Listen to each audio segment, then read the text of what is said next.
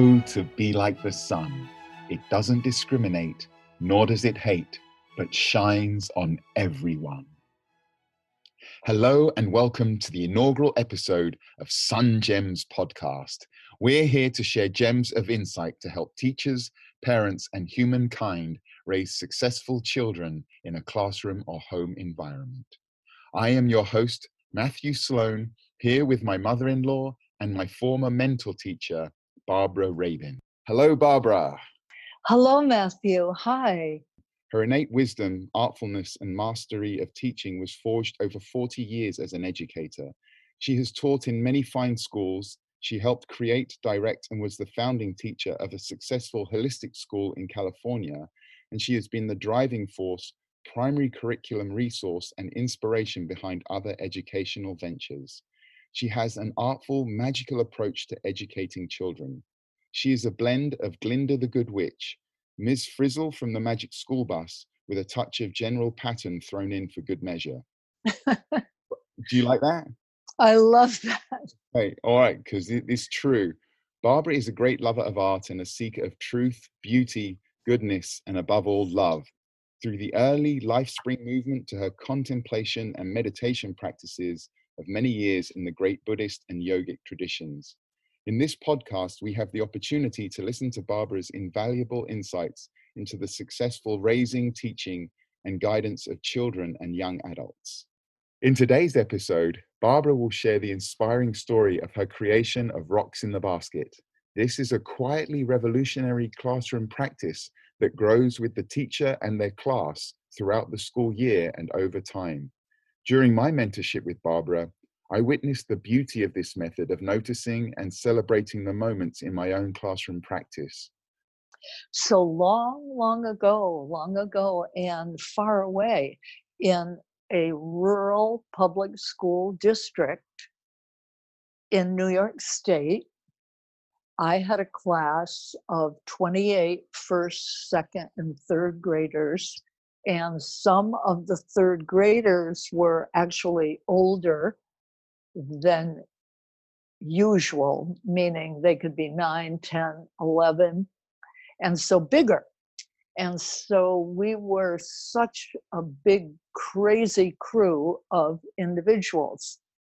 This class primarily was a very angry class, angry, angry the fun never started for these children.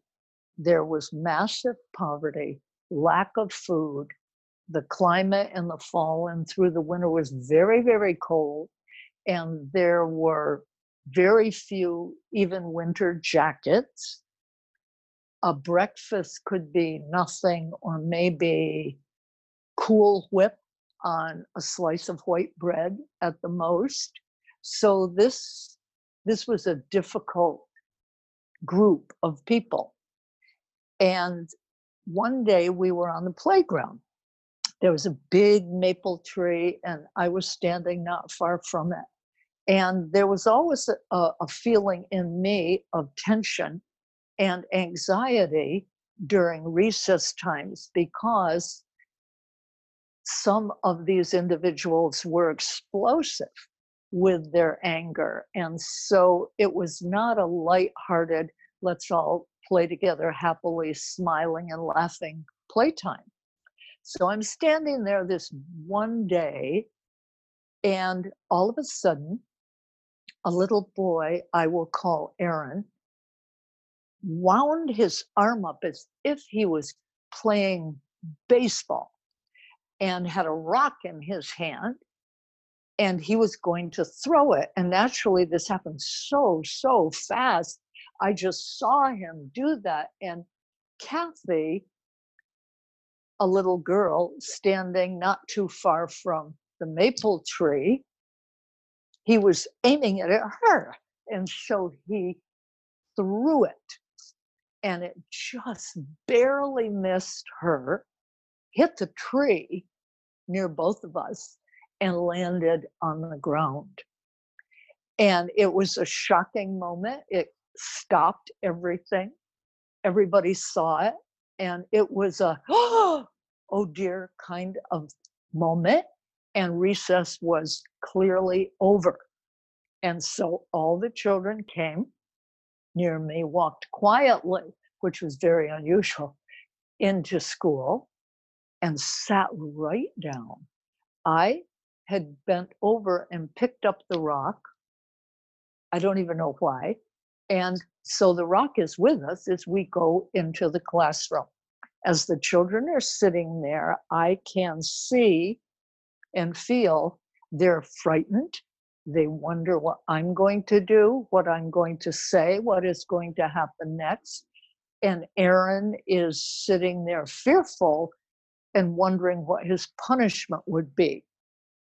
Kathy is unaware of all of this in a certain way because the rock didn't hit her.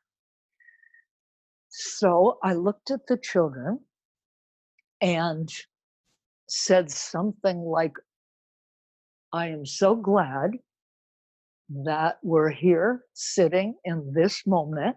We're all okay.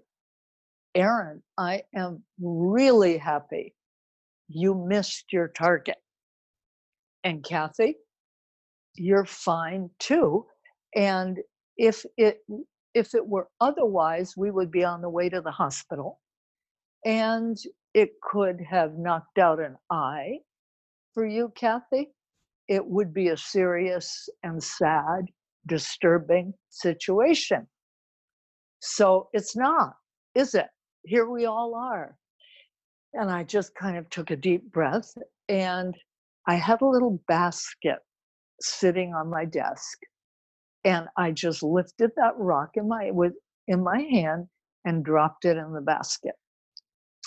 And that was the beginning, uh, an unlikely beginning of a practice of attempting to find something good in any situation, every situation, in many, many moments.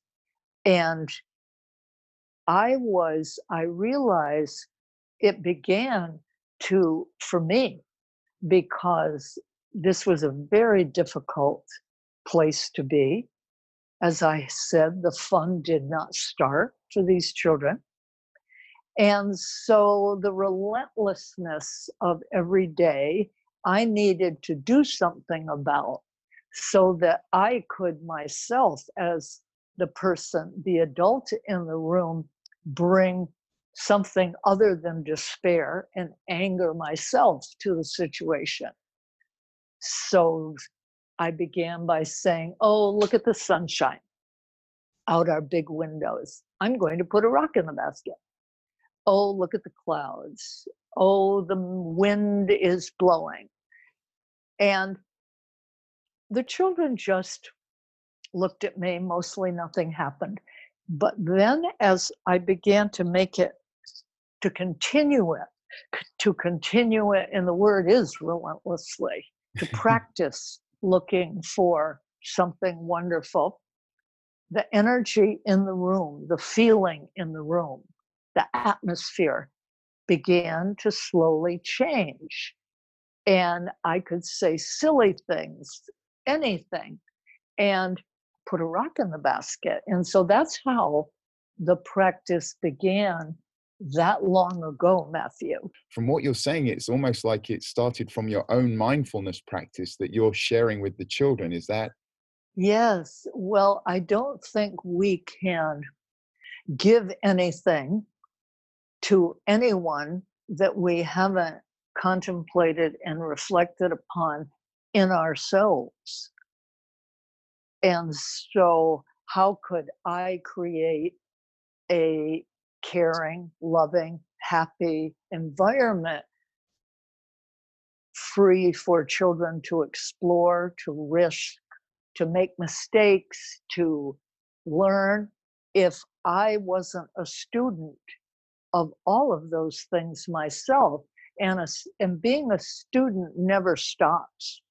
Being a teacher is a funny thing that can come in and out, but a student is forever a student of life. And so, yes, and being mindful, I think foundationally it's We cannot change anything we are not aware of.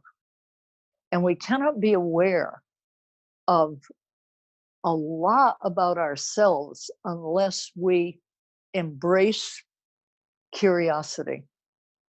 Why did I just say that? Why is the schedule exactly the way it is? Why is my reaction this way when this happens? And so the willingness to do that certainly does come from many ancient practices and Buddhist mindfulness, of course, is that is at the center of all of that. Being curious, being willing to be curious. It's the opposite of saying, now I'm a person who thinks. I have always preferred. My way of doing this has been and will continue. There's no openness in those statements. And openness is grand, large, creative. And then you do need, in practice, a touch of General Patton because you need to be also able to be decisive, precise.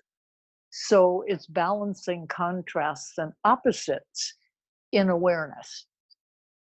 So, where did you uh, get all the rocks from? Did you start gathering rocks with the children, or did you gather them yourself? What did that become a part of this practice with the children? It did become a practice, and I found rocks here and there, and I would bring them in, and so I had a collection of simple pebbles and rocks, and there were some, unfortunately, on the playground that I could I could bring in too that weren't too big.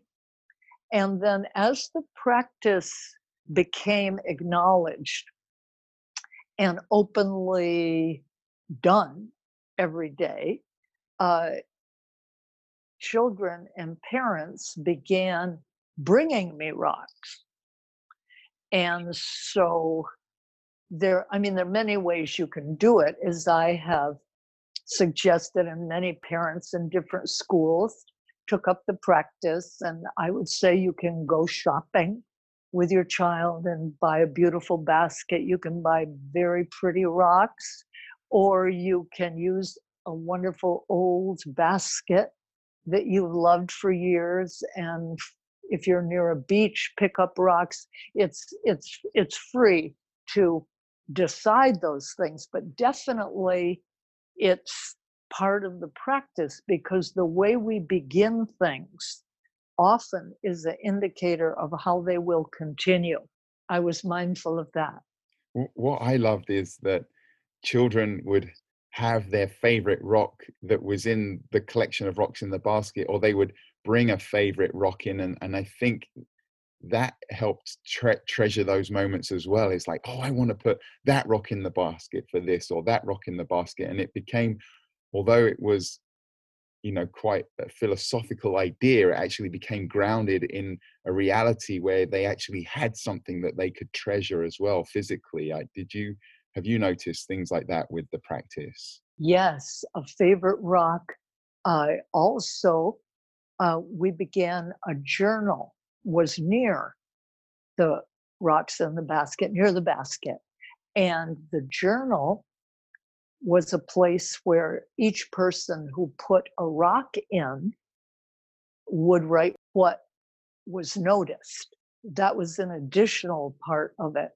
And then the journal became gradually just filled with moments that mattered, moments where a good possibility was present rather than turmoil.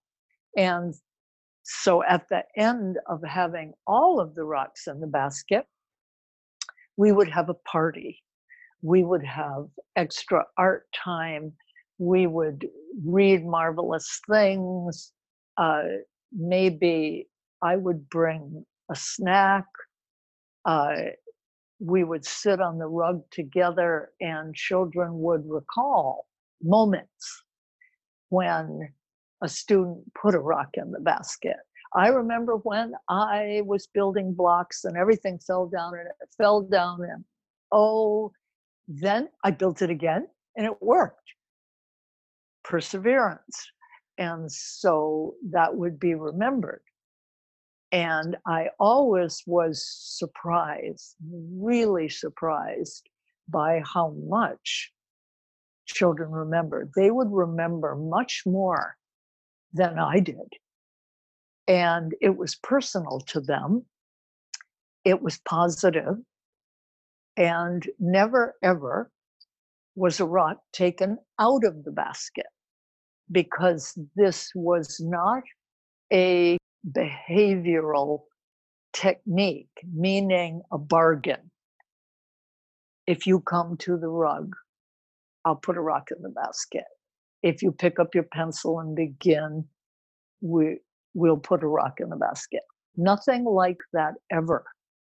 It was only and exclusively about looking for and then finding a moment to celebrate that was positive, authentically, authentically, authentically positive. And so it could be concentration. I would say you are all so concentrated right now, rock in the basket. I'm noticing so much color in all of these paintings, rock in the basket. It's wonderful. That's it really is about yes. noticing something and not not telling if you do this i will put this in the basket. It's always about what you actually what's actually happening and what's present not about what could be or should be in quotes happening. That- that's what is, is such a practice of being really present to what is there and then helping the children. You're like you said though you're modeling the behavior for the children by noticing these moments. We're helping the children and what i noticed in my classroom practice with this is that the children would start to say hey can we put a rock in the basket for this? Can we put a rock in the basket? And they would start to notice as well. So there's that aspect to it where you're helping them train themselves to notice these moments. Do would have you seen that with the practice? I you you you are reminding me. It seemed as if always, always and forever, someone, some really marvelous individual would raise his or her hand and and say, rock in the basket, we're all concentrating, and it would be a moment of chaos, complete chaos. And I would laugh and say, look around. Are we really?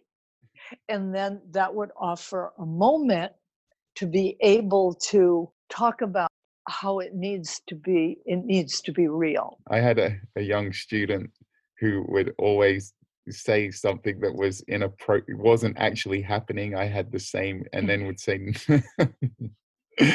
no jenny that's not happening right now is it exactly and and you see and the way you just said it is is key to the success of this practice there has to be somehow found within myself as I did it a light touch. Uh, it it can as soon as it becomes dogmatic, as soon as it becomes authoritarian, if there's a hint of that in in the tone, in the atmosphere, it just falls apart. It's a very feet on the ground, very real. And part of reality is subtlety and the tone of voice and the look on in the eyes of the teacher. And children are very, very good at reading adults often. And if you're smiling and you're just being lighthearted and you're not at all, not really, they will receive that mixed message. That's one that's one part of it is looking in oneself for change and for goodness. And Matthew, I found a perfect poem about the teacher, what a teacher needs to aspire to in order to do this. Could you share it with us? I can. It's called The Journey by Mary Oliver. One day you finally knew what you had to do and began, though the voices around you kept shouting their bad advice, though the whole house began to tremble and you felt the old tug at your ankles. Mend my life, each voice cried. But you didn't stop. You knew what you had to do.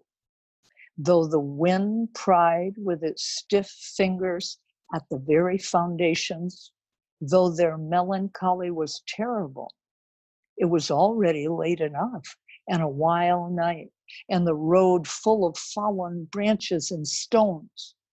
But little by little, as you left their voices behind, the stars began to burn through the sheets of clouds, and there was a new voice, which you slowly recognized as your own, that kept you company as you strode deeper and deeper into the world, determined to do the only thing you could do, determined to save the only life you could save.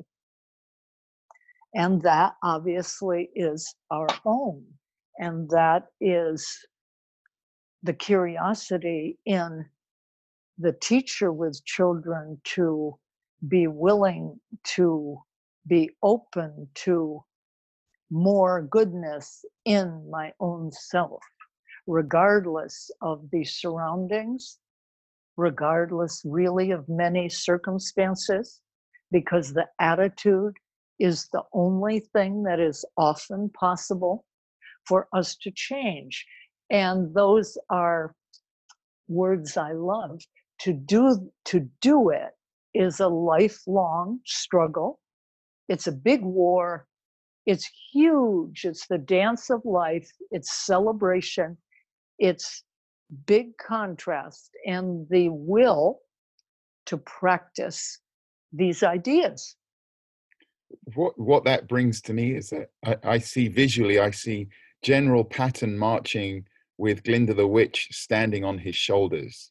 yes, That's the goal. Yeah. Is like we we use our General Patton to stride through it, but what we want to share is that magical, glorious, light-filled being of Glinda the Witch, and anyway, that brings us the the the thought when we're talking about we we fill the rocks the basket with rocks and then we have a celebration. You spoke before that one of the things you love to do is not take away you know not it wasn't about bringing anything too much into the classroom. It was about celebrating with what you had and you said that you created a game called the car wash game for the celebration can you can you go into that a little bit i mm-hmm. thought that was yes wonderful.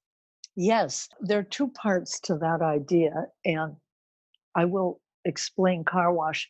However, with with parents who liked the idea, I wanted to make sure that I wasn't giving them a to-do list to do the idea that was expensive. And so in order to do it, we have to, you know, get the most beautiful basket. We have to buy this for the celebration. We have to have the puppeteer come in, all these things.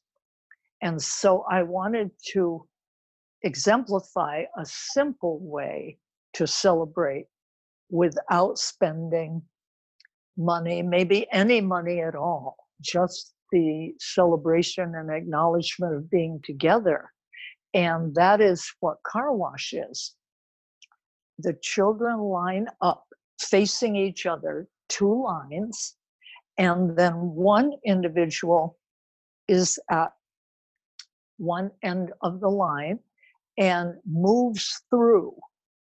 And as the student moves through, every other student has thought of something to say that is wonderful. I like to play with you. Happy day. I I love how you play soccer, you're such a good reader, your artwork is fun, anything, anything at all. And so, of course, all of those things are language development, aren't they? Yeah. And so, one of the things that we're doing with young children always, it's language arts doesn't ever have a period, it is always. And so, this is just one more way to bring social emotional understanding into language that can be spoken in the classroom.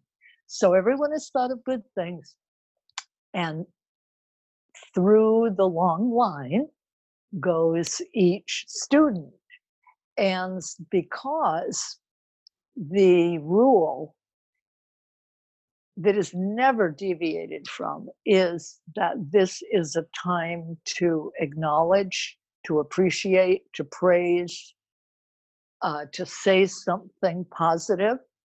There's a feeling of freedom, a real feeling of freedom and happiness in that room because no one is afraid of what a particular person is going to say. So that alone changes everything. And so it was a very, very happy uh, practice, and it takes a long time depending on the size of one's class. We have touched on this, but it would be good to emphasize what would you say about the atmosphere and the environment this created in the classroom? It's extremely basic and profoundly important. Whenever we, and easy, I think, to to talk about in a fundamental way. When we go into a large gymnasium for a basketball game, you can't help but feel the entire atmosphere and the electricity and the particular kind of atmosphere that is there when we visit anyone's home. We just feel the energy that is present. I don't know a word better than energy or different from atmosphere. And so the atmosphere in a classroom can be created in a very purposeful way or a haphazard way. Uh, if it's purposeful, one sits in the middle of it and I used to wonder what would make this room appealing to seven year old explorers. What would make this room appealing to six year old lovers of blocks or art or books, books everywhere? Putting together a classroom from the point of view of asking questions like that and keeping it fluid as the year goes on is a wonderful practice. And I would include words near the ceiling of whatever room it was. And they would be words such as love, courage, concentration, joy, laughter, peace, fun. And they would just be sitting there. And always I included a poem or two, and then those changed. That could be spoken of, talked about through the time it was it was present, and all of those things served me because if I'm looking up at joy and I'm looking up at laughter, when was the last time I laughed? and so it's helpful for it was helpful for all of us to create that purposeful environment i think that's a beautiful way to end it the practice of rocks in the basket helps the teacher and the students create a purposeful environment i, I love the magic of this practice and i saw it and it, i enjoyed it so much you could do so much with it you could notice little Tommy. I never had a Tommy, so I can say that. I, you notice little Tommy. He he had listened to what happened in conflict resolution, and he's being kind with his friend over in the corner that he's now become a friend because of this practice. And you can put a rock in the basket. There's so many aspects to it that you can notice. And, yes, and then and you one I- celebrate yeah, them. Yes. One of the most important ones I didn't mention is what you just said. If often with conflict and then conflict resolution, and with however long it would take to move that mood or energy and let it dissipate, mm-hmm. those moments I found great value in saying, look how we're all feeling right now. Just think what happened a few minutes ago. And look what you did. You just felt it, you went through it, and here we are now. Let's put a rock in the basket. Excellent. So, Matthew, yes. Let's put a rock in the basket for the end of this show. Yes. So thank you everyone for listening. Materials are available on our website, sungems.live.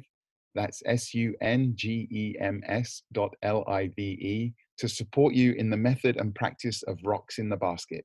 Again, we encourage you to send in your questions or dilemmas, and we will reflect with you on possible solutions to succeed with the children in your care. To one sungems at gmail.com. That's numeral one, S U N G E M S at gmail.com. Thank you for listening and engaging with our program. Goodbye.